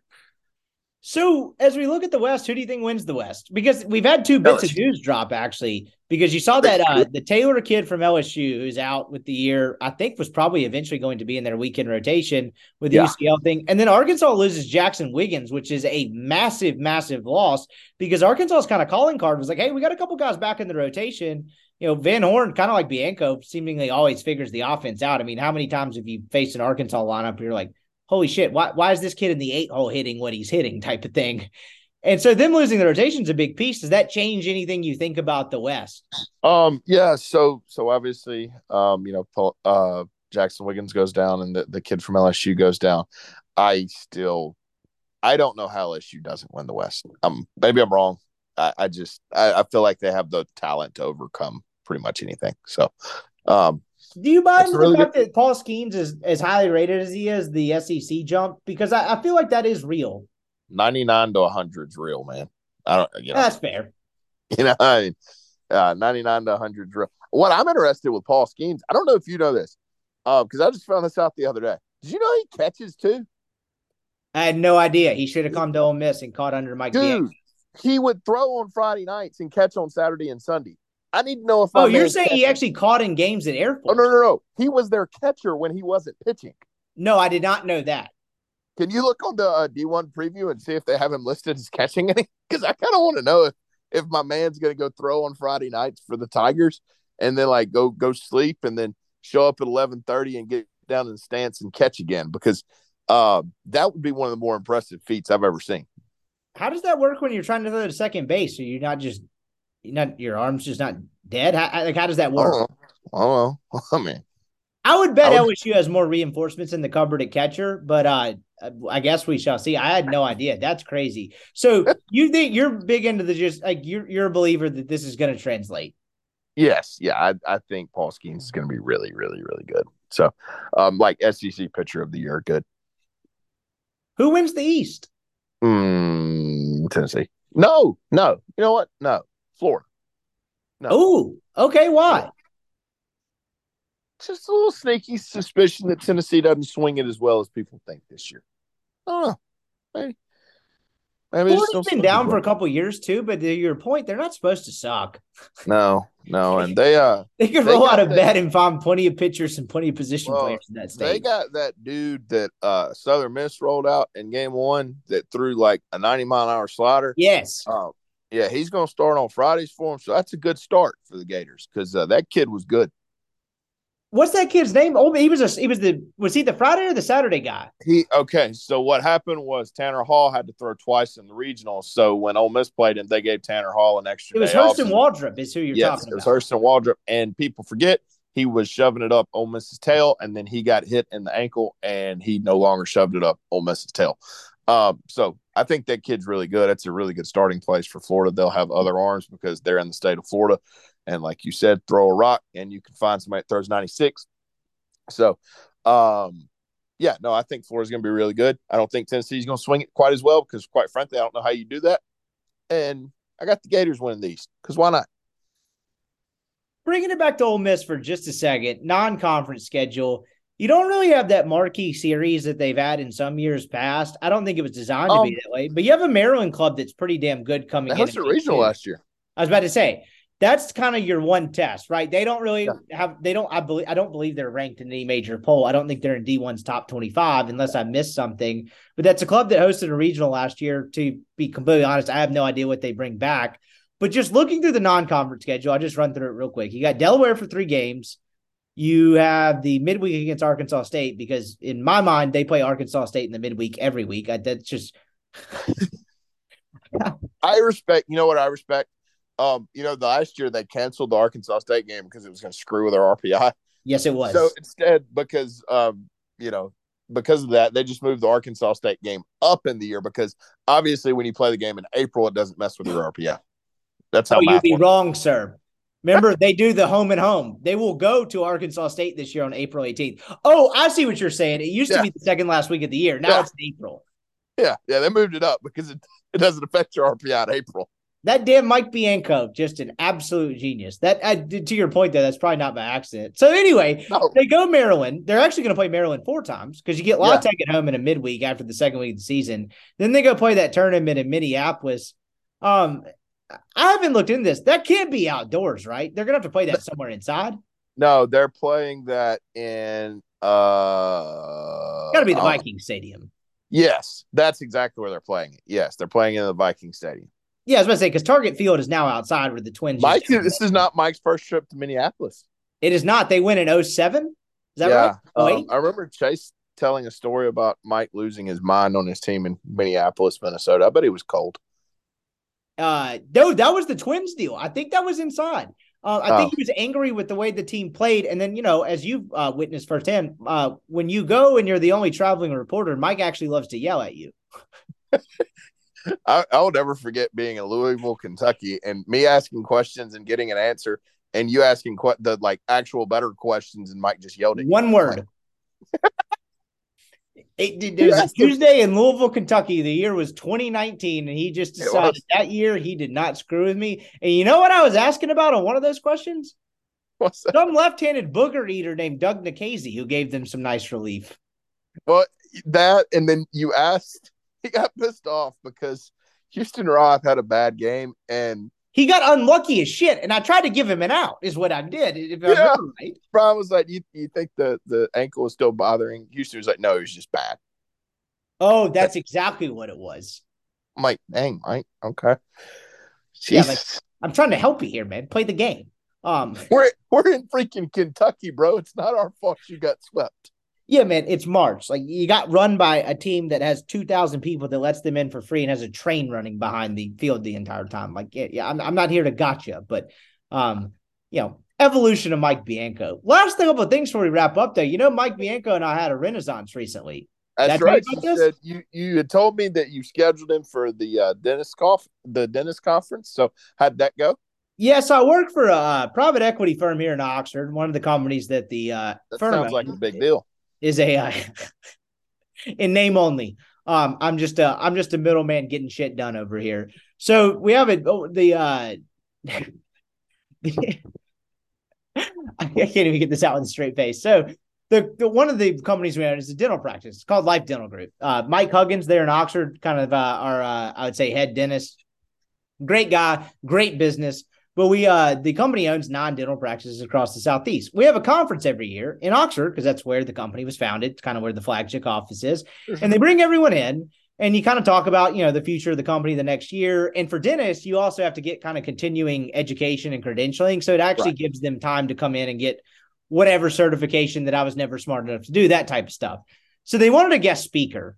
Um, and they had a couple guest speakers in year past. I come into the company and my boss was like, could you get Mike Bianco to come speak? I No, I can't actually.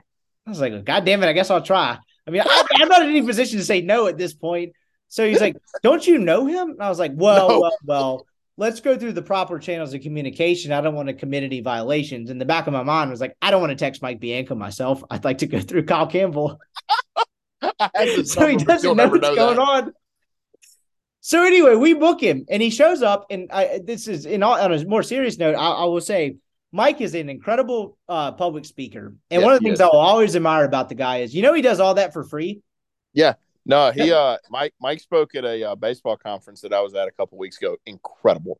So, to the guy's credit and the program he's built, and the last thing I want to get to is the environment aspect, which will get you in a second. But he, he, when he took over the job, he started speaking at pretty much anywhere that would let him speak, and he didn't Yes. charge a dime. And he decided, you know, hey, this is how I'm going to market my program. I need to get butts in the seats. I need to figure this out. And 20 years later, he's won a national title, and he still does the same thing. I, uh, to Mike's credit, I will. Uh, we booked him. He showed up. He was happy as hell to be there. He didn't know much about the company other than like some booklets we gave him. He asked me a couple questions before because I had to go get him from the parking lot before I brought him into the conference room. And he asked me a couple questions about the company, and I'm sitting there thinking, "Oh, here we go, it's 2019 all over again." But really, what he was doing, he started writing down notes. It was like, "Okay, you'll have Yeah. how many practices, blah blah blah." He's writing it down, and he shows up in a sports coat and a button down and just delivers an absolute banger of a speech about motivation and about leadership and went on for 20 minutes, took photos after and talked to everyone you could possibly talk to in that place that wanted to talk to him and just went about his day. And that's just kind of his service to the community. And uh, as much as I like to joke about Mike, that's a very principled human being Yeah. who does stuff that not a lot of other people would do. Mike Mike's a good human being. Um, He is. Did did did Mike remember you?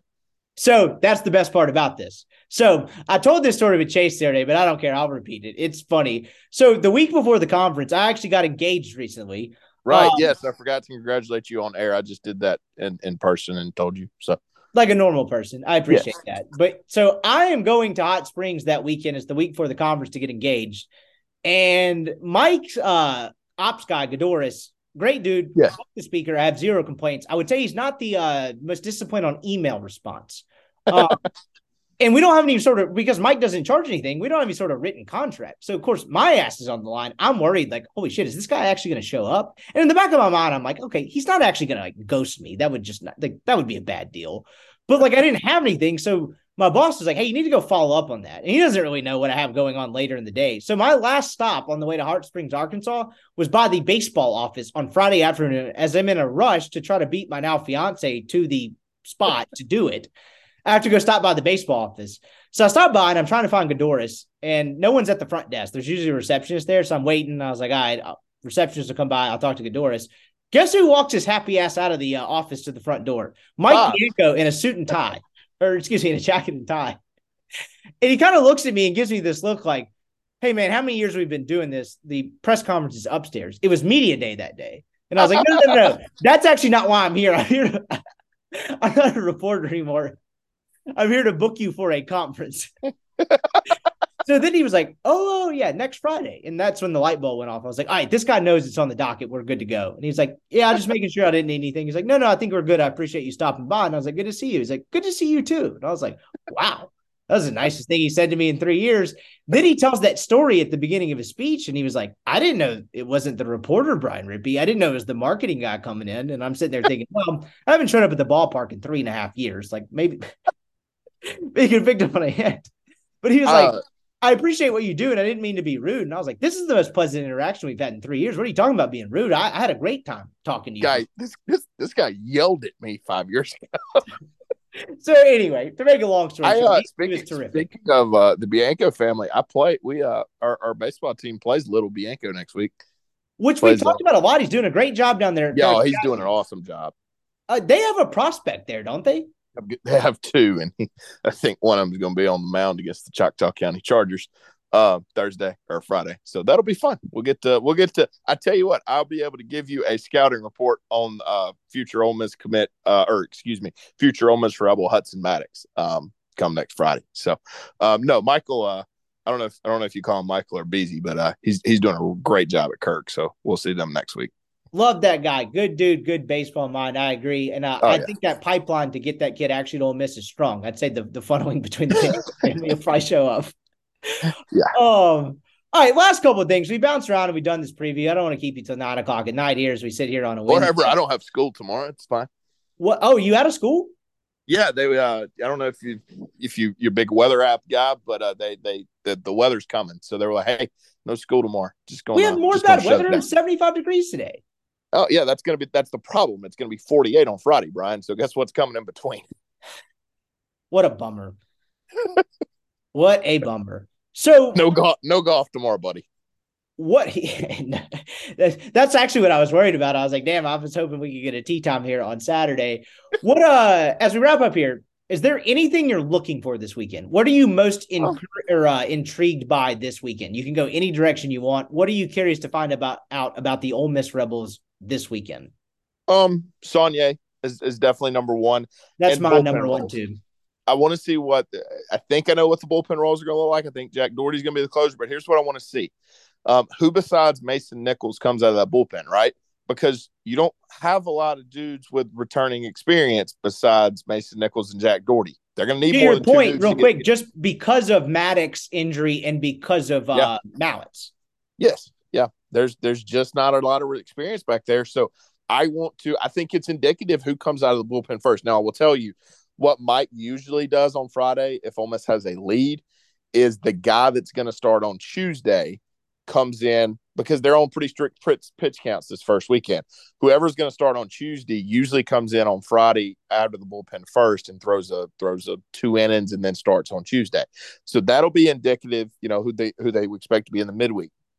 I'm not exactly sure who I think will fill that role, but I I past that I'm interested to see what bullpen arms and where he thinks guys fit right now.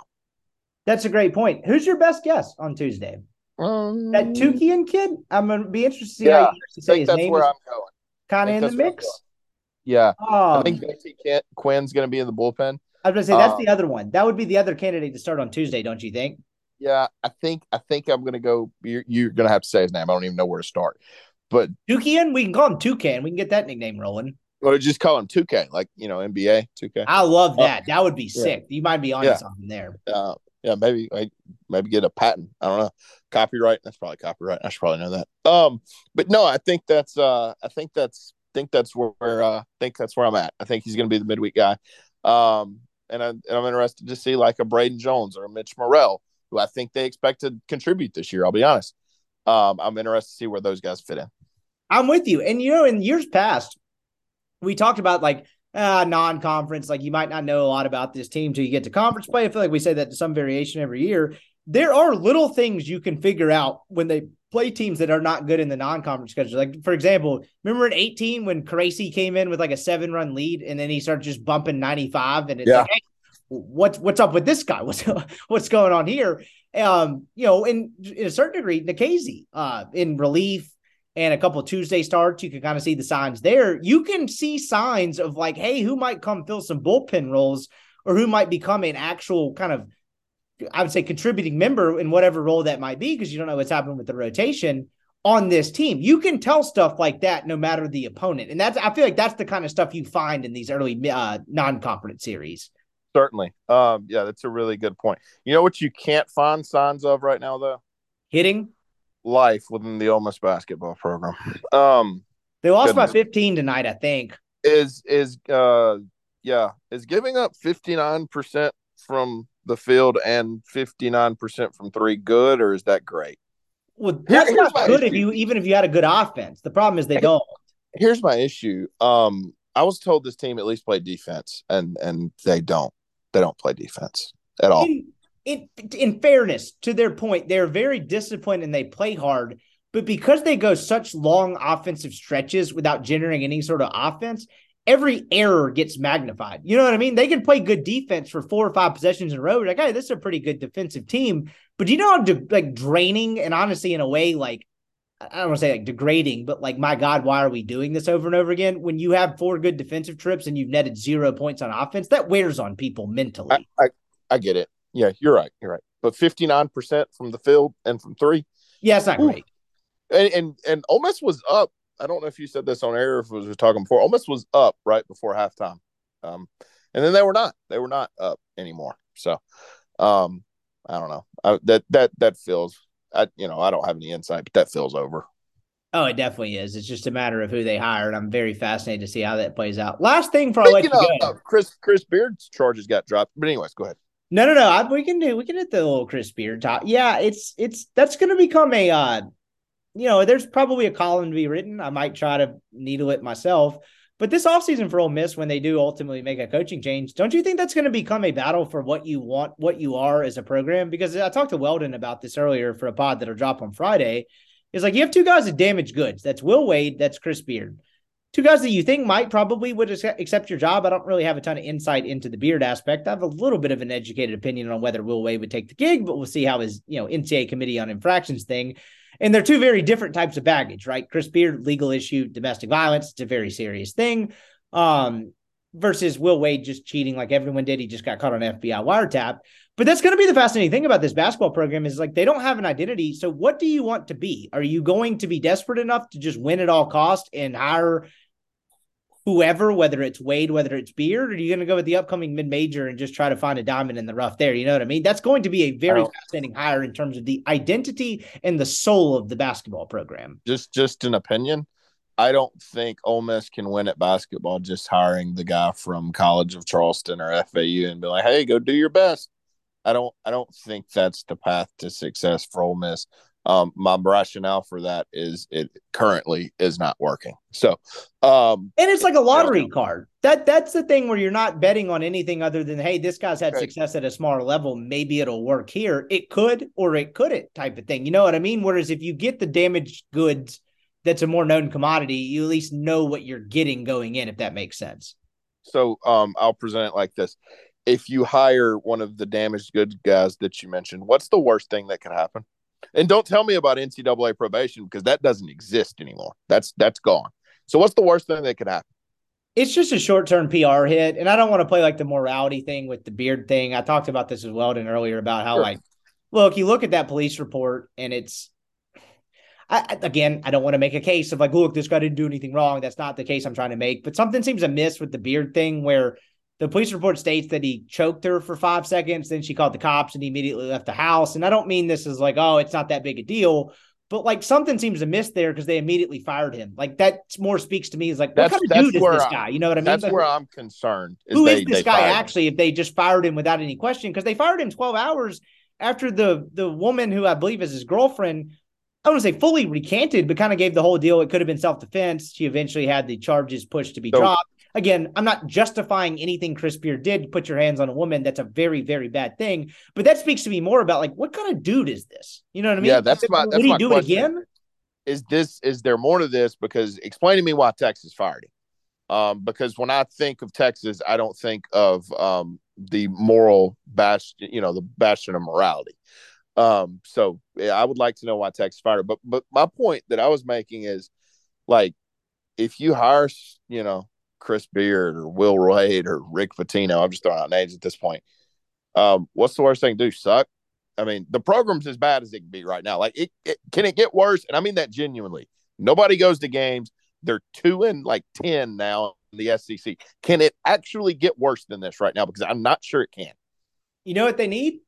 And this kind of mirrors the 2019 Lane Kiffin hire. They need a splash. And I talked to Keith Carter about this for two hours one time for a story that ultimately was not published for, I would say, some uh, varying myriad of reasons while I was at Super Talk, but I talked to him in his office for about two and a half hours one day about like how he hired Lane Kiffin if they needed a splash. Doesn't this feel similar? They need a splash. They need an injection of life. And Dusty May, um, Pat, well, the the cat, Pat Kelsey, the cat at uh Charleston, Charleston. Uh, Charleston, like not a bad coach. I'm not saying that, but is that sure. going to move the needle? Doesn't this feel like they need a needle moving higher? I think getting the guy that played. Look, the guy that played in a national championship game would certainly get butts in seats. Now, I get it. I get the domestic violence aspect of this. Um, if you look, I'm just speaking on would this sell the program? Yes, the guy that has taken a team to the Final Four and did he take Virginia to overtime in the national championship game at Texas Tech? yes, he did. Right? He was in overtime and kind of a weird foul call away from probably winning a national title. Yeah, and went to the um, Elite Eight the next year, by the way. And now my question becomes, frankly, um, I don't think Ole Miss is going to be the only team trying to hire him. So, um, but that also kind of plays into it. It's like, hey, like you know, if you're talking about like, hey, stay away, you can't hit your wagons. This guy, well, someone's going to hire him. Why not you? Exactly. Yeah. No, I'm with you there. Um, man, you're look. This is it's maybe a sad reality, um, but the job of the athletics director is to hire people to win games. That's that's what like I get a kick out of when people talk about you know graduation rates and all this stuff and being great you know in the community. Yes, that's great, and that's that's great that you do that. And and I would encourage any coach that that does the job to make your kids better kids. But at the end of the day, in college athletics, I mean clarify that. In college athletics, there are two results that matter, and they are W and they are L, and that's it. Like nobody's going to care about anything else. So if you're winning, it doesn't matter what they did, and if you're losing, it doesn't matter how many kids you graduated or how many people you saved from a fire. It doesn't. So um, it's the same thing I, on coaching at any level. At your high school, if you had a football coach that won two state titles and probably wasn't a great dude, and maybe there was some sketchy shit going on, on the side. That's probably tolerated. Whereas if he had all that going on on the side and he went four and nine every season, that guess who's probably getting fired. Hey, did that possibly happen to a football coach? Maybe at Ole Miss before I can't recall. Um, I don't know. It seems like there was a football coach one time that won. I think a lot I could recall that. Yeah, it seems like he won a lot of games, and then he didn't win a lot of games, and all of a sudden, people started getting phone records. I don't know. It's crazy. Um, yeah, no, but that's that's it's WL. So um I don't care. Like, and I guess the thing the thing is, you know, if you hire somebody that, you know, sucks, nobody's if you're Keith Carter and you hire somebody that sucks, nobody's gonna fire you because your basketball coach sucks. You know what I mean? Like like you hire a football coach and he sucks. Well, guess what, buddy? Uh you're out of here, pal. Yeah. Put your house on zillow. Quite frankly, you'd have a more uh it'd be more dangerous to hire a baseball coach that sucked at Ole Miss. So 100 percent yeah, like you know, so just whatever, go hire the dude, and if it works out, great. If it doesn't, fire him and go get the next guy. Last, last thing before I let you get out of here, because I don't do enough. I hate doing like the self promotion thing, but hey, I don't do enough of it in terms of like promoting content on the site. I wrote a story earlier this week on uh Swayzeville, the students yes. camping out in uh left field. Um, to get uh, tickets, or excuse me, not tickets, seats for the season out in right field. And I will tell the, uh, I'll just give the full kind of uh, uh, behind the scenes of how this happened. It's nothing fancy. I texted you about this either directly before, directly after it happened. You texted I, during uh, it happened. Yeah. Yes, that's exactly what it was. So I uh, I saw these people. I saw the kind of the photos and stuff of people camping out, and I was like, oh, this is very interesting. And honestly, you know, whatever people think of like the amount of like how interested Ole Miss is in college baseball and all that, having people camp out for your games, no matter, I don't care if you're doing equestrian yeah. riflery, for God's sake. If people are willing to camp out to get seats for your product, um, you got a good thing going. And it's a testament to Mike Bianco. It's a testament to the program he's built. But I just was like, you know what? I'm off work on a Thursday. I didn't have a podcast to do. I was about to go pick up dinner on that side of town anyway. I was like, I'm just going to wander out there, see what happens. I'm just going to wander into this tent city and just see what I can find. Maybe it's a total waste. Maybe I'll drink a couple free beers and there's nothing I can get from this, but we're just going to see what happens here. So I get out there and it turned into just an awesome experience. I found kind of the guys that were, I got very lucky in terms of actually like a cohesive story of finding the guys that were actually like first. Um, and the kid that was actually like the first one down there had a good story and it made for a good story and all that. But man, you talk about an absolute zoo of people largely out of state students, as Ole Miss's kind of in state, out of state demographics keep shifting toward out of state that didn't previously know a ton about Ole Miss baseball, just being completely crazed with the sport. It's remarkable to see. And I was reminded that of that again last Thursday night. It, it really is crazy. I talked to uh, 15 kids minimum who are freshmen and had never been to a game and they've been out there since Wednesday night being like, yeah, I guess this is what we got to do. Isn't that wild to you? That's crazy. I bet it stunk it actually was not that bad because you know what? Mike Bianco, stand up guy, had a cleaning crew come out there each day. Did he? Wow. Okay. They had people come clean up each day. Now, I don't know if that was directly Mike Bianco, but they had people come, I would say, uh, clean up the shrapnel uh, after each okay. night. Okay. Well, I just I just worried about these these young men and, and I assume women um maybe not showering um for a few days. So, so they work so in shifts. Oh, okay, okay. Because I was wondering about class and stuff. Because I don't feel like you, you. Well, I guess you could, um, but I just, well, I just wondered how class worked with this. I didn't want to get anyone in trouble, so a lot of these people work in shifts. So they have twenty dudes. They have pretty much four or five guys there at all time to kind of preserve preserve their spot. Then they tag each other in and out. Now, as far as the class goes, I didn't want to get anyone in trouble, but I didn't. Uh, I didn't include in the story. I would say I had a. Uh, strong mix of no, I'm still going to class, then coming back toward hadn't been to class in a week, don't care.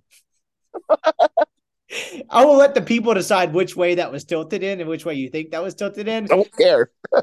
it was very funny to me though, because I walked in there. I had I've talked to I just finally I was like, look, I look young and I probably could pass for a college student, for a high school student, for that matter, for just my uh, uh I would say height and physical appearance. But I walked out there in a stars sweatshirt and sweats. I'm by myself, so I'm clearly not one of them. So I stuck out, even though I don't look older. So I was like, all right, how am I going to do this? So I walked in and the, I sat down at the first table directly, like right as you walk in.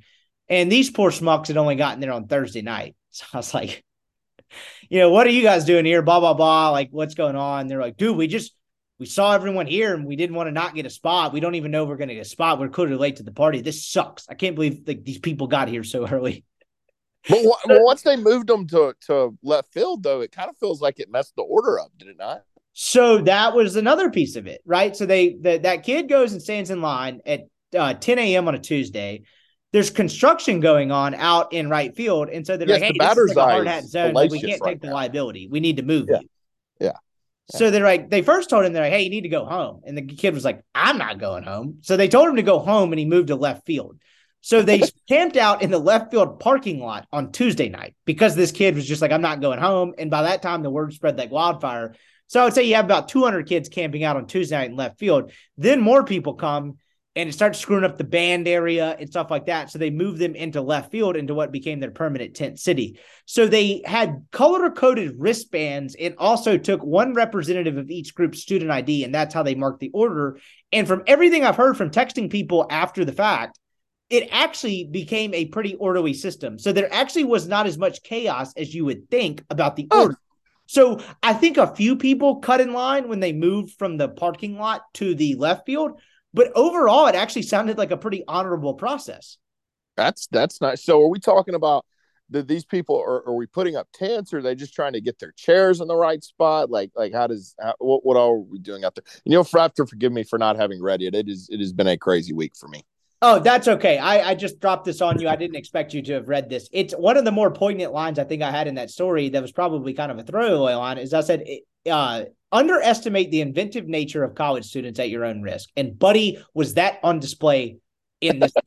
I'm not talking about just camping tents, dude. I, I'm serious. So the first group I talked to, the Ground Zero group that got there first, they rented tents from the rec center. Apparently, you can rent tents from the rec center at 10 bucks a night. Now, I asked them what the fine was for a damaged or unreturned tent, and they just kind of shrugged their shoulders, like, we'll cross that bridge when we come to it. But you had people that brought out tents from like Academy Sports and stuff that slept seven to eight people comfortably, like full fledged Mount Everest style camping tents to be out there. Well, I, I was kind of talking like, are, are we? I'm talking about taking to right field. Were they taking tents to right field, or No, no, no. Just The tents were just to claim their spot in line. Okay, okay. So what are we? We're just putting chairs in right field. just chairs in right field. So basically, the Oh, way wow. it worked, the the the kids that knew what they were doing, they'd have chairs for their spot. They'd have, if they were lucky, a Grove style tent to you know cover the chairs that they had Right. line. They'd sit under it all day. But uh sleeping tent, they would bring in reinforcements, like your full on Wow. camping style tent. One of the kids in that ground zero group I talked to had a TV and an Xbox in his tent. And he kinda- had, he had jumped the fence to the electrical area behind the batter's eye and started unplugging some stuff and then rigged up his own extension cord to fuel his Xbox and his TV. Whoa! It rained, my man. oh, like, I'm about to get there. So this is the best part. So I was like, hey man, were you supposed to be doing that? And he just kind of shrugged his shoulders and was like, You're not gonna tell anyone, are you? And I was like, Well, maybe a few No. people. Um so it rains on Wednesday night. And on Wednesday at about 9 p.m., when the storm was kind of rolling in, it had rained on and off about 7 p.m. You had a hard stretch of rain for about an hour, and it didn't really deter anyone. Someone apparently came over the Swayze loudspeakers and said, Hey, I'm just warning you guys, there is a storm coming in. And while we are not required to tell y'all to leave, and again, I, I talked to one of the students who claimed that they weren't required to leave because that's technically not campus property, it's Oxford city property. The, the weird, the rules are weird out there. Well, I think that's how they finagle the beer thing in there. Yeah, it is. But this presumably future pre-law student told me that they were not required to leave unless there was a tornado warning declared. I, my So- man had done his research. So yeah, my man, my man was prepared. So they get on the loudspeaker and they're like, "Hey, there's a storm coming. We can't tell y'all to leave, but just telling you it's coming. Like you might want to leave." And not only did no one leave. The apparently one of the loudest speakers out there started cranking "Freebird" from Lynyrd Skynyrd, and people just lost their mind and just galvanized them. I talked to multiple students. I talked to one student who had his tent flood in. He finally fled for kind of more stable ground. Presumably, what he meant was his house and I was like, well, how did y'all preserve y'all spot? And he goes, oh, we had a guy, the tent blew off of our Grove style tent that covered our chairs. We had a guy stick it out in the rain, like overnight with no with no covering. He just got oh wet, oh stuck it out overnight to preserve his spot. And I was like, does that guy deserve some kind of medal of freedom? And the guy was like, yeah, I think so. He's pretty loyal. And I was like, yeah, no shit, man. I am a loser because there's no way I'd have done that. I'd have been like, hey, they let y'all. I don't know if y'all know this. You can sit in the grandstands in the open seats, and it's fine. There's no way I I I, I am a loser. I would not have survived in that. They had like a with a poker table playing Texas Hold'em. There was a gas station hot dog style machine churning out hot dogs in the back. Yeah, yeah, that that that, that never found me there. God bless those kids. I'm I'm glad they're I'm, I'm glad they're there, but I am not tough enough to do that. There are uh, certainly some tough kids that uh that went through that. I I, I bet some livers were thankful that uh they got those tents set up on Friday night and um probably went home and maybe like actually had some sleep Friday night. This new generation just doesn't care. Uh, I learned what a Borg was. Do you know what a Borg is? I I don't. So I tried, I was trying to talk to a couple different tents. I was making my way toward the ground zero tent. I got warned by those poor kids who were late to the party. They were like, be careful walking down there. And I was like, well, what does that mean? And the guy was like, well, you're probably fine. You don't have a chair. But if you walk down with a chair and it looks like you're cutting in line, they're going to throw beer bottles at you and boo you until you leave. And I was like, oh, okay. So I wander down there. I get to one of the tents that's closest to kind of the first tent. And there's two kids sipping this orange juice looking thing out of a gallon milk carton. And I was like, what is that? I knew it wasn't orange juice. I'm not that big of an narc. And I was like, you know, back in when I was in school, they called that whoop juice or hunch punch. And the guy was like, this is Borg, man. And I was like, what's a Borg? Uh, it is called a blackout uh, rage gallon. And these kids okay. make liquor and juices in a gallon thing. And the idea is to drink it um, until, you know, you're not on planet Earth anymore. So it's called a Did you tell them did Did you tell them that you were closer to uh, forty than you were, you know, eighteen? And they were like, "Yeah, actually, I probably, I, I, you probably shouldn't do this." I was trying to get hip with the youth, man. I, I, I, I, took a sip of it. I left that place half drunk. I was like, shit, do I actually need to drive home here? They were very generous with their beers. I took a couple of sips of the Borg. There was another kid that didn't make the story that was in a, uh, I would say, a state of comatose with the Borg spilling in his lap. It looked like he'd had a couple Borgs before that. That was uh, asleep in his chair with it just spilling all over him, and they were just like, "Yeah, this is what this kid does." And I was like, "Okay." Um, this is what this kid does. He probably needs to be in an emergency room. It was one of the craziest things I've ever seen. And to put an actual bow on it, and a serious note, was I met a lot of kids that were not from the state of Mississippi that knew very little about college baseball the Ground Zero group had a great story because that kid wasn't a fraternity. He actually played baseball up in the Northeast, um, where baseball wasn't a big deal. He came down to Ole Miss, not knowing college baseball is a big thing, and now he's just in heaven and he doesn't miss a game. And that's kind of how he and his friend group bond. And it is kind of wild to think about that. Like you have all these kids from Illinois, St. Louis, New Jersey, wherever, who didn't really know much about Ole Miss baseball, and this is kind of now their thing. Like Mike has really created an environment where people yeah. go bond and socialize, which is wild to think about. But I was reminded about it on Thursday night for sure. Yeah, it's uh, it's kind of like the Grove, right? Um, where you just it's, it's, it's absolutely like that. Yes, it's become more of a, an experience rather than than a game, right? Um, and and Mike's done a wonderful job of, of marketing that, and and and Ole Miss has as well. Um, but it but it Ole Miss baseball is you know for me it's a game, right? Um, and and and for you it's a game. Um, but when we talk about these kids and maybe people just coming in and, and things like that, it's an experience, and I think those are two totally different things. Um, so you know it's it, Neil said this a lot on his podcast when talking about baseball. He's like, you know, stop, go around and stop time on a Saturday afternoon in April and go to left field and ask people what the score is. And like 35% of them, or excuse me, 65% of them probably aren't going to know. You know, it's it's it's an experience that um frankly, and, and I don't mean to rag on basketball, Ole Miss basketball has has struggled to create. Um for, for, for a plethora of different reasons. Um, but but Ole Miss baseball has done a wonderful job of, of of creating that experience that people want to be involved, and obviously the winning helps. There's no doubt. But in reality, Ole Miss sucked for a lot of last year, and people still went to baseball games. So, um, winning's not really all that matters to to to you know attendance at Swayze Field. It was remarkable. That's well said. It was fun. I enjoyed it. I'm probably not doing it again, I'd say, but it was a ton of fun. Do, do we spell this B O R G? Borg? That is B O R G, and you can Google it. Okay. I learn a lot of new words teaching ninth graders every day. Um, These um, kids do you speak know- a different language than us, man. you know what? Do you know what cap means? Yes, be only because uh, MC, my now fiance, works with middle school kids. So cap means that you're lying, right? Yes, yes. Um, cap, and if they say no cap, that means they're not lying. That means you're a real straight shooter. Yeah, yeah. If you're if you're a person that doesn't cap, you're not a liar. I learned uh, the word "riz" means the ability to uh, talk to members of the opposite sex. Um, and, Okay. and it's it's what we used to refer to as spitting game. Um, that is now what we refer to as Riz. So um, learned that today. Um, I learned a lot of things from ninth graders. It's actually more like I get paid for them to teach me things rather than me teaching them English. I'll throw one last thing at you to close out because uh, I don't know if this is a Texas thing. As the word chuggy made its way into the, uh, Chuggy, I have heard I have heard that word. I, I can't define it. that's how Um, they make would- fun of us. I had to learn what this means. Chuggy Oh, means like what millennials would do. It's not cool anymore. Okay, that's probably why they, they probably do call me a chuggy. I was about to say though, if you do something, it's chuggy. I think it's an adjective. I'm not positive, but if they're Oh, saying chuggy in your direction, you're, you're you're being a millennial, which I guess that means you're doing your job, but that means you're not cool in their eyes, or what you're doing or wearing is not cool. there's like a no percent chance we're not going to uh, write a persuasive essay on if I'm if I act chuggy or not on Friday. That is absolutely going to get put into the lesson plans come Friday. So um this podcast uh, shaping shaping young minds at Choctaw County High School.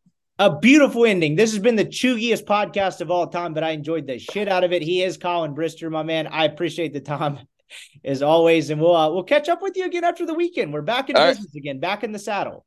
Sounds good, man.